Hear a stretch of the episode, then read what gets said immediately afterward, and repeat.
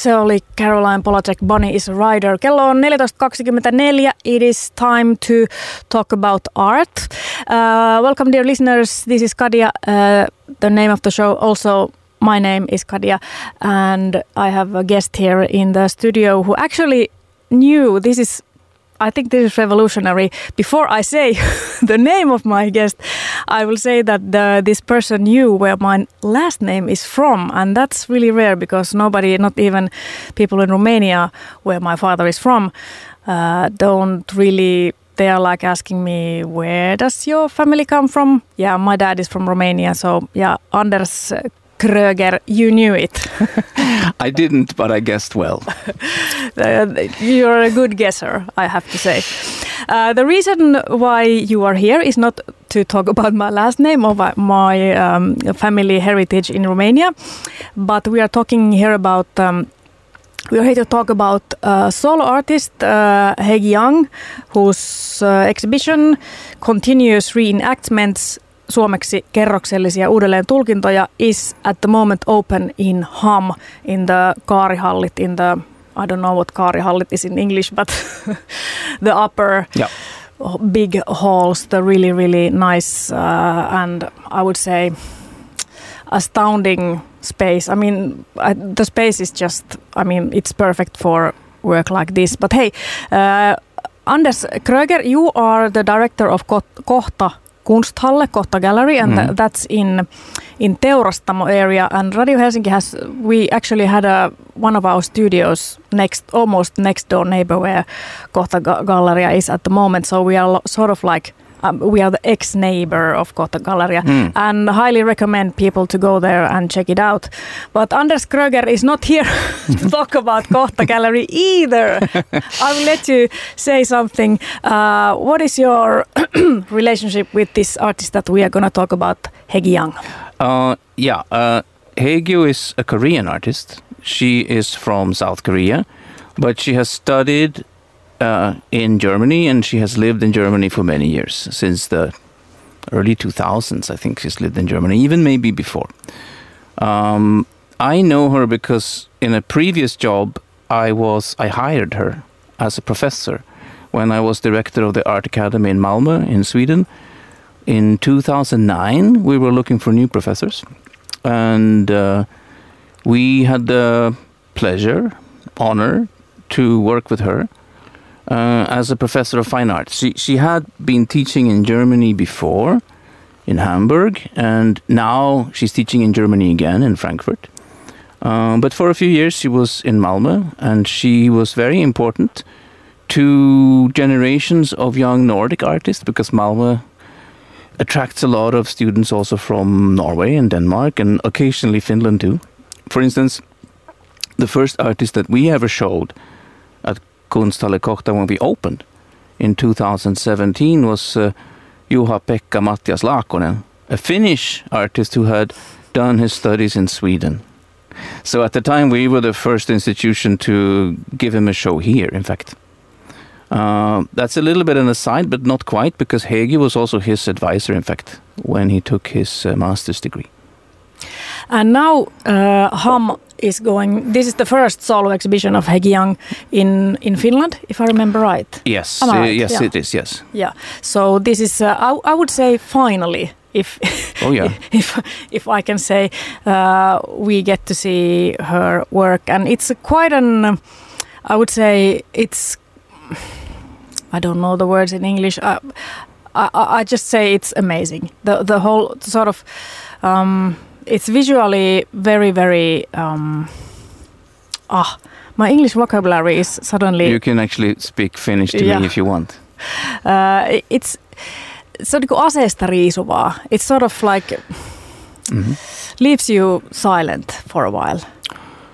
Yeah she's Haegue is an extremely complex artist in the sense that what you see is what you get but it's also not what you get you know you and you never really know how to look at it because you don't know if you're going to just let her entertain you with her excellent um, knowledge of how um, visuals impact on the viewer. I mean, because if you look at the work at and I hope that many of the listeners have been there, if not, I would urge you to go, then you see how um, extremely precisely all these objects are put together, all these image objects. They're objects and images at the same time. Huh?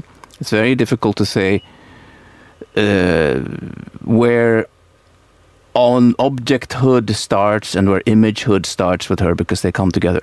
So that's it's that. There's the uh, visual excellence and the precision, also by the curators who put it together. Kati Kivinen and and, uh, and Karima Boudou from from um, Ghent. Um, but there's also always things under the surface that you don't know, you don't have to know, uh, but there are always stories thoughts, um, problems, maybe traumas, even maybe not personal, but maybe collective, maybe historical traumas that her work, in one way or another, addresses and works with and transforms into these shapes that are also, I would say, mm, a very good capture of what the world looks today. So when you see Haegue's work, you somehow always imagine that it happens in present time, that it's really about now. Um, the hard edge, but also the, the use that she makes of interactive features that you basically would be able to move the sculptures around because they have all these jingle bells on them. And then you can imagine what the sound would be if you could actually do it. There's the there's the um, curtain as well in the exhibition that you have to go through and disturb the jingle bells so that the sound is always there as a reminder of what it might be from the sculptures if you could move them around. There's there's this contemporaneity of her work that I find very very well uh, executed, but there's also this uh, interesting sense that although she's extremely international in her approach and in her presence, she's doing shows everywhere you still have a very distinct feeling that she comes from somewhere specific. The sense of belonging to a culture is always there. Haegue herself is very keen on exploring and researching in depth the shamanic origins of Korean culture because Korea, of course, is a country that has gone through so much in its history. Not just Japanese occupation, not just the war of the 1950s. Japanese occupation was from 1910 to 1945, but also a lot of uh, cultural influences from China. Uh, Buddhism is strong in in in uh, in Korea, but that of course comes to them from India through China. But there is a layer uh, of culture and belief and worldviews that is a much earlier layer, and that is the shamanic. And and, and the word shaman uh, is is a, is a bit unclear exactly where it comes from, but probably it's a Tungus word or an Evenk word. And the Tungus, the Evenks, uh, are a people that live in the forests along the Amur River, which is not the French word amour, but it's the river that divides today divides China from Russia. Uh, and it's one of the uh, indigenous peoples of what is it, southeastern Siberia. Um, and these peoples, the Manchus, the, Kung, the Tungus, and, and many smaller peoples in the area, have at least until recently d- d- preserved more of the original shape of the culture and the religion. In Korea, it has survived, but it, it's very filtered through what comes after. You know, through through Buddhism, through through Christianity as well, and just through modern life. But I think she's doing a great job of, of, of making us see it somehow, also in contemporary objects.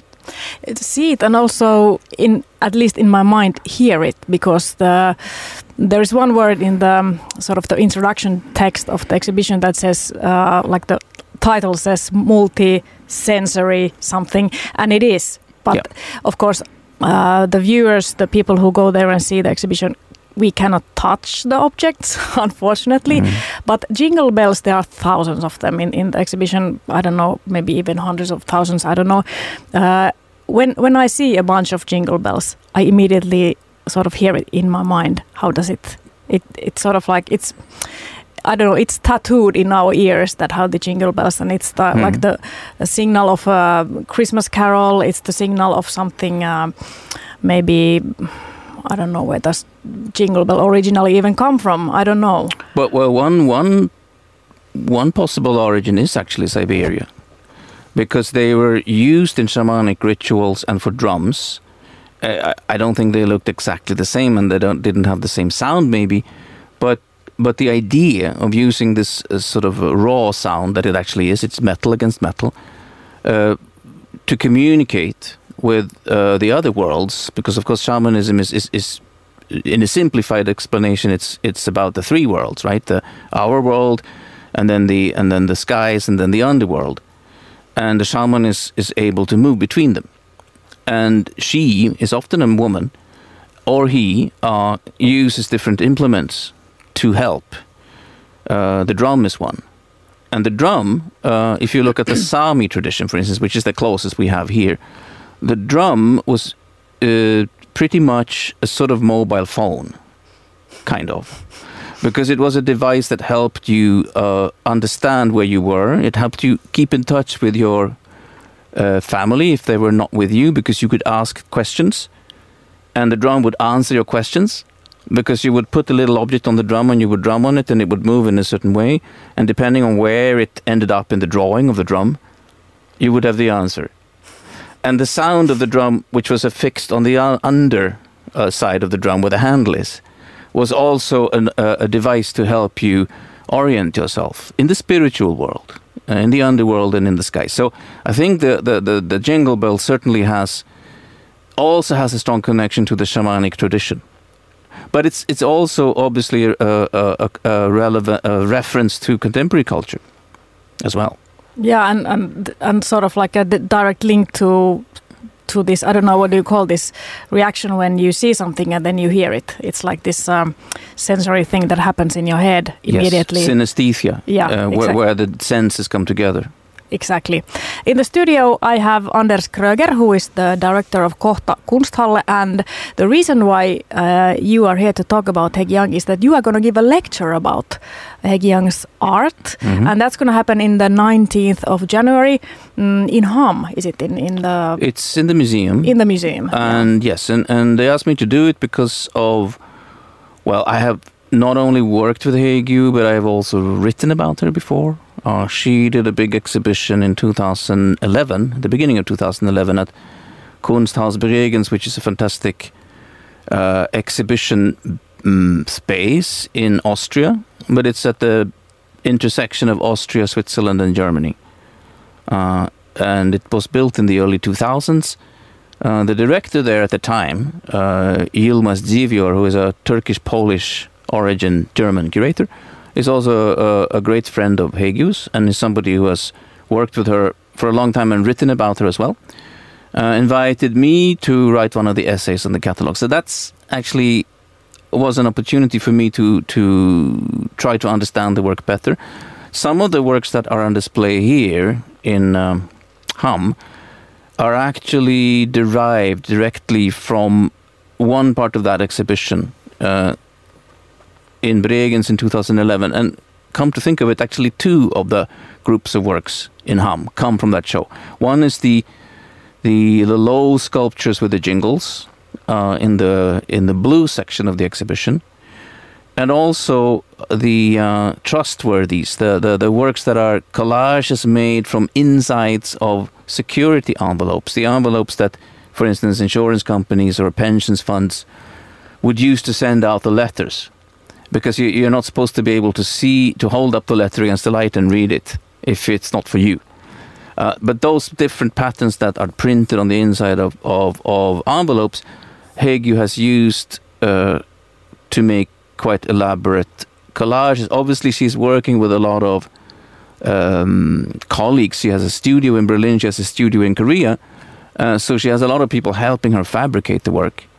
Um, and it's of exquisite uh, quality, the work of just the physical quality of the production is always impeccable.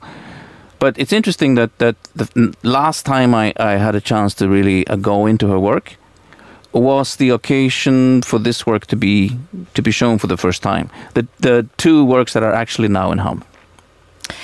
Anders, I think I have to. Um, I would like to listen to you for hours and talk about Haegue Yang's art, art but uh, I have to stop you because you are going to actually give a lecture about. That's true.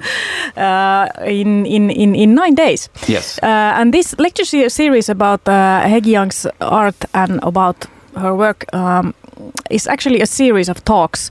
Uh, the next talk is after your talk is. Uh, I have to. I have my reading glasses. I have to get closer to the screen. Um, the 15th of March, and that's gonna be by Katve Kaisa Kontturi, and then the last talk will be by Haegue Yang herself. Oh. Uh, the sorry, 6th of April. Hmm. So it's gonna be a series of talks, and this is a part of it. And I have to say thank you, Anders Kreuger, for uh, sharing a little bit about what you're going to say, maybe, or even more, uh, the 19th of this month in Hum. And the information about the lecture will be on Hum's website, so go and see and check the exhibition. Highly recommend. Thank you. Thank you. Yhteistyössä HAM, Helsingin kokoinen taidemuseo, hamhelsinki.fi.